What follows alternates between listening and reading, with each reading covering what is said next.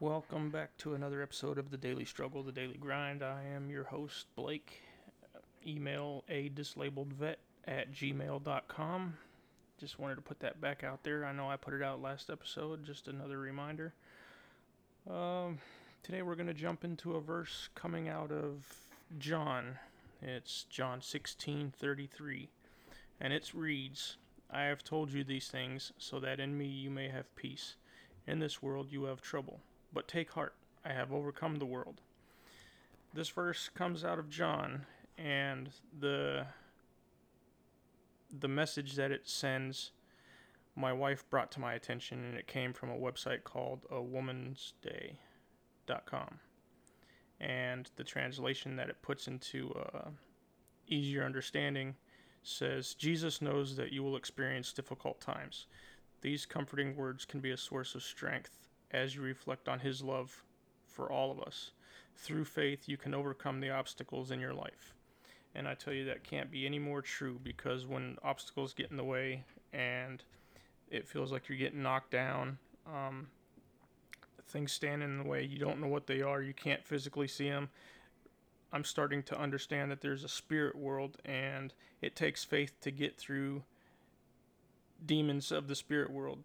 Faith being believing in something that you can't see. Well, our faith is in Jesus Christ, and we have to put our faith in him to overcome all our obstacles, not just of the spirit world, but for every obstacle that stands between us and whatever we're trying to accomplish. So when we're feeling down and out, getting beat up and don't know what to do, just always turn to the Lord, turn to Jesus, and know that he's there. Through our faith, we can be relieved of these burdens of the stress that we face, and the feelings of depression, the feeling of being down and out, feeling of being beat up. So I thank my wife for bringing this verse to my attention, and AWomansDay.com for making the translation for us. Not that I didn't want to or didn't know how, but it's great whenever the work is there right in front of you, already been done for you. So, again, that verse was John 16:33. I didn't mention it in the last podcast episode, but I will mention it this time. If you are a listener and you're not saved, there is the sinner's prayer that you can pray.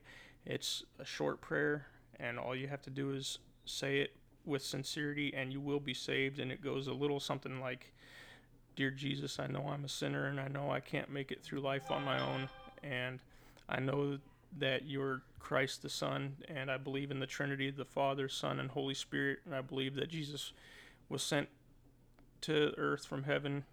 He was born a virgin birth. He was crucified for my sins.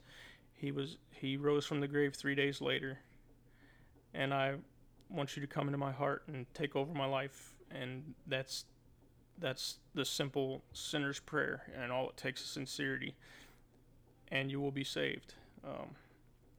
So I hope, if you're not saved, that you take a moment of your time to pray to the Lord and become saved. If you're not saved and you try to pray to the Lord before being saved, your prayers are going to go unanswered. I believe that if you haven't prayed the sinner's prayer, then none of your other prayers are going to be answered, simply because the Lord wants to bless you, but he wants to have your heart in full before he can bestow the blessings upon you. So with that, it's a short episode this evening, but again, my email address, if you have any questions, comments, concerns, any Bible verses you feel like sharing, a dislabeledvet@gmail.com, all one word, all lowercase letters. Thanks for listening. If you're still with me, pass it on to your friends that you might think would enjoy listening. Let's see if we can't build up our audience.